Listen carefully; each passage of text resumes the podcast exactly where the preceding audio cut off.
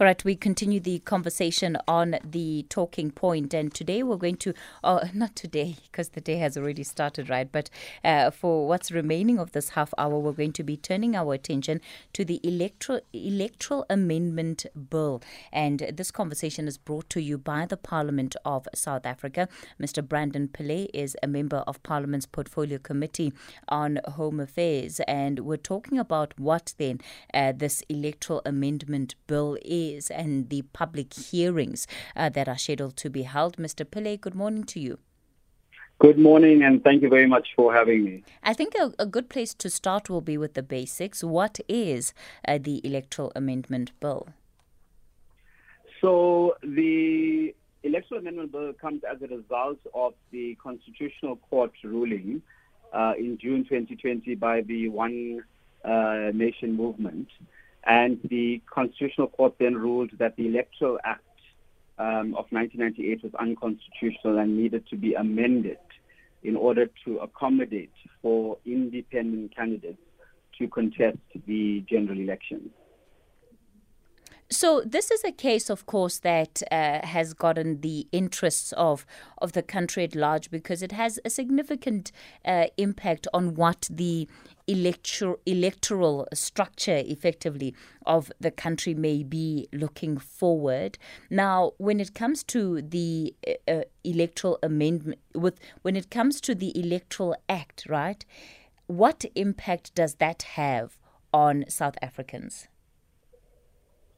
So the Electoral Act in its current form, uh, which is the Electoral Act 73 of 1998, um, only allows for political parties currently.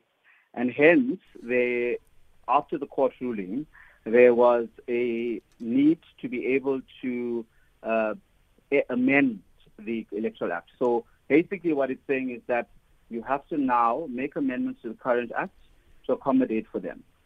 And the impact that has is that it will allow for independent candidates to contest both the national and provincial legislatures um, come the general election. Now, now, we know that, again, because of the amount of interest that there has been when it comes to this particular uh, piece of legislation, there is process generally that is followed by Parliament when lawmaking. I'm assuming that the process of lawmaking is still the same, regardless of the interest uh, that there may be in, in what the outcome of this amendment is. Absolutely. So the court gave the gave Parliament 24 months to be able to make these or effect these changes. Um, what then happened was that the minister set up a ministerial advisory committee uh, to be able to advise on the matter and look at the different options and look at also researching how best we can be able to, to do this. Um, and they presented a, a report to committee. Um, we then got to, to the amendments that are reflected in this amendment bill, and the minister then presented it to Parliament we then called for written submissions between the 21st of January and the 21st of February. Uh, and this was obviously after the bill was translated or, or into all of the official languages. So it was uh, in all of the official languages, it was available for comment. And thereafter, we had two days of oral submissions on a virtual platform before we started the public hearings, which is across the entire country in all nine provinces. When you look at some of the submissions you've had so far, talk to us about what um, what the general sentiment has been when it comes to the proposed changes. So there are differing views, and I think it's important to note that because as Parliament and as the Portfolio Committee, we have not made any decisions on the on, on, on, on which system or which process needs to be followed. Mm. Uh, what we are doing is listening to submissions that are being made. And there's two differing views. The one that says leave the electoral, the electoral system, sorry, in its current form, the way it is, and just allow for independent candidates to be accommodated. So you allow for them to contest the space and they be able to acquire a seat either in the provincial legislature or the National Assembly. And while that submission is being made and those who support the amendment, there's also a growing call that says in independents should be treated the same as political parties because they're contesting for the same seat. So irrespective of whether you're a party or an independent, you're still trying to acquire a seat in the in, in the legislature. So hence, you must be treated the same. You must be paying the same deposits, but also you must be able to show that you have support and that you must be able to garner enough support in the form of signatures or submissions. And then there is a view that says we should go to a uh, constituency-based representation mm. where members of parliament are elected directly through constituencies and that they are accountable to constituencies. So those are the, uh, for me, I would think, uh, the two main points or the main views that have been expressed through the hearings. The, the the other issue that has come up in, in, in some of these hearings so far has been the question around, you know, the extent to which the opening up of the political space will actually strengthen democracy. And and there is a view that when you have individuals that are running, then it makes it very difficult to hold those individuals accountable versus if they belong to a party and there are those frameworks in place. I mean, do you think that this is uh, something that you are going to have to take into account? Um, and I wonder how you, you, you would be able to to, to make considerations around that because th- there's nothing that suggests to us today that people who are in parties are held more accountable that's, than somebody who would be running as an independent. You know, I must say that um, in the Eastern Cape, and we've just completed the leg of Eastern Cape, mm. It was one of the strongest views that came out in those presentations, especially in Gqeberha, where the community and citizens were actually saying, you know, they were actually rejecting the inclusion of independents altogether. They were saying uh, in every one of the submissions, they don't see a need for it. And secondly, they are already having challenges at a local government level, at a municipal level where they have independent candidates that are not performing one, that have made promises that they've not kept two, uh, but also that they're just not accountable to anyone and it's becoming difficult to even get service delivery at a local level. Now, that imagine the magnitude of that at a provincial or national level. Now, that was something that came out from a public hearing where ordinary citizens are saying they have a serious challenge about this accountability. And they're also saying if we're going to allow the space to be open to an extent where we don't have criteria and narrow it down a bit, we're going to end up with not just a ballot paper, but we're going to have a ballot book, and you're going to end up having elections mm. over a week because you're going to have to vote for thousands of candidates on, a, on, on the ballot. And, and that's such an, an, an interesting aspect because if you were to have a criteria for what an independent candidate needs to possess in order to run, does that then also become applicable to the individuals who are running for public office within parties as well.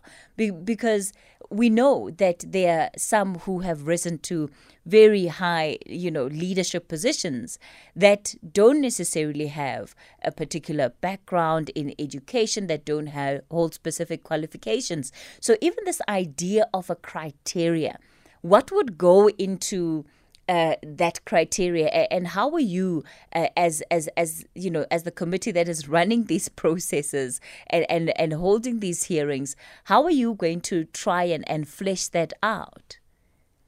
So i think important we must understand criteria does not equal qualification. So mm. it was not submissions that said there must be a post matric um, qualification in order for one to qualify. No.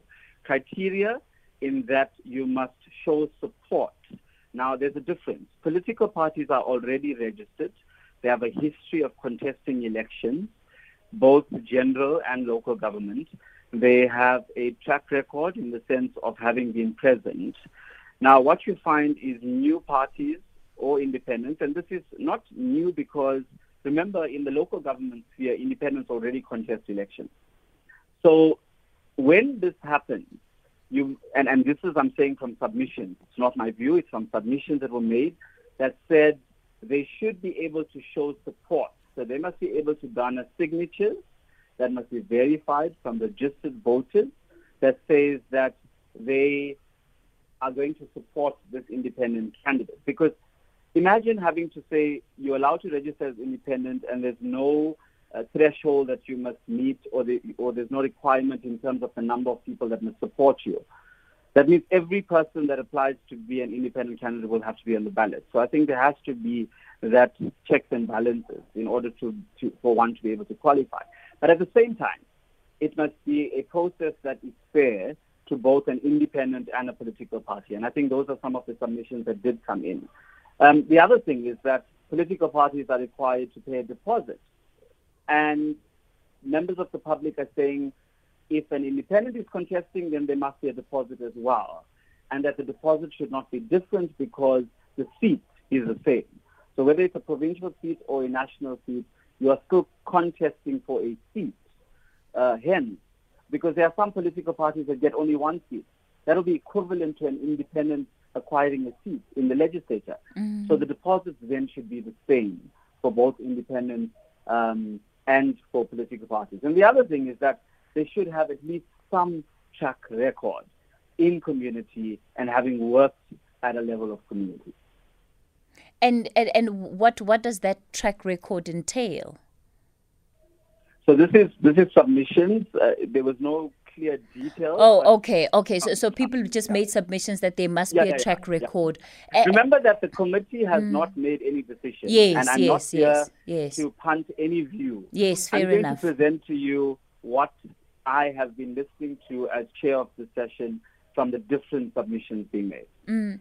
And, and, and, you know, again, even the issue of community service or work in community, something like that, once it, it, it, it, it applies to independent candidates, uh, the assumption then, of course, is that it would need to apply to, to everyone else that is that is holding office. And are you finding that the more that you evaluate these submissions, the more that perhaps there'll be a need to make other changes to the current order as a result of whatever the, is going to go into these amendments?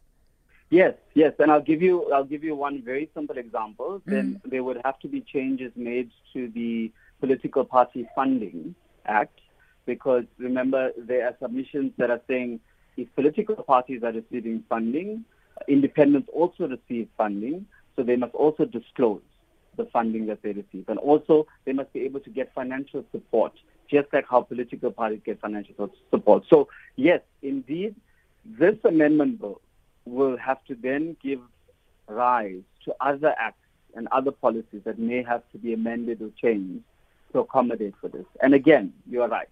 If there is something that says there's criteria and it applies to political parties, then the same would have to then apply to independents and vice versa. So if it's going to be uh, applying to independents, it will then apply the same to political parties. Mm.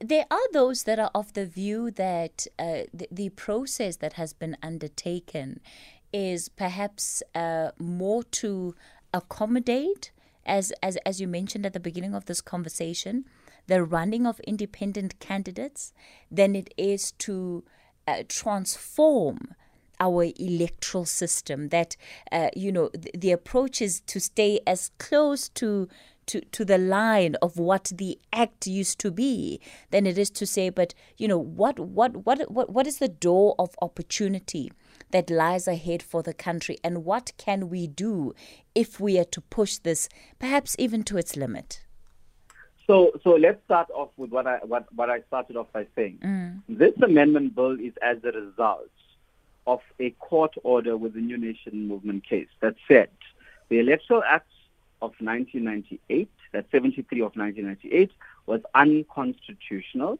in that it did not allow for individuals to be able to contest uh, elections, the general elections, and that in its current form it only accommodated political parties.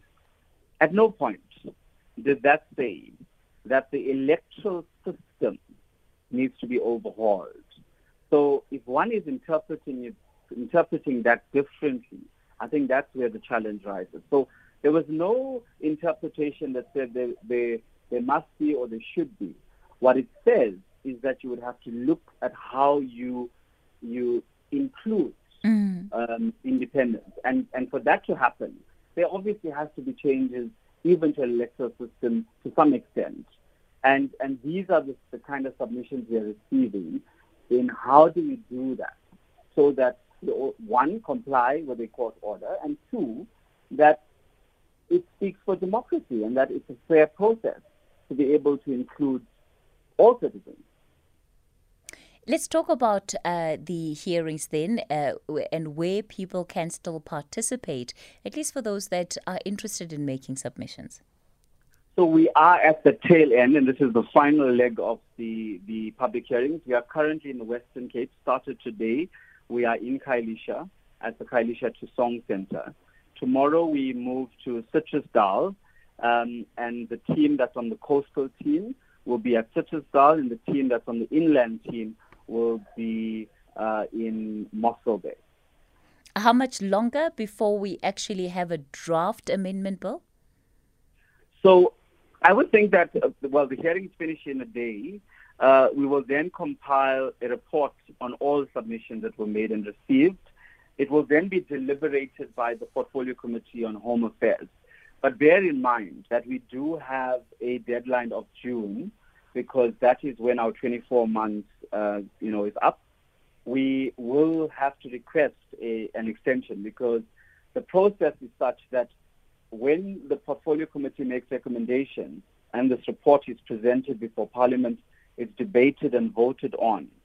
Remember, there are two houses of Parliament, the National Assembly and the National Council of Provinces. So the NCOP can and, and may want to further engage and, and open for public participation further before finalizing the bill. All right. So there is going to be a need for an extension.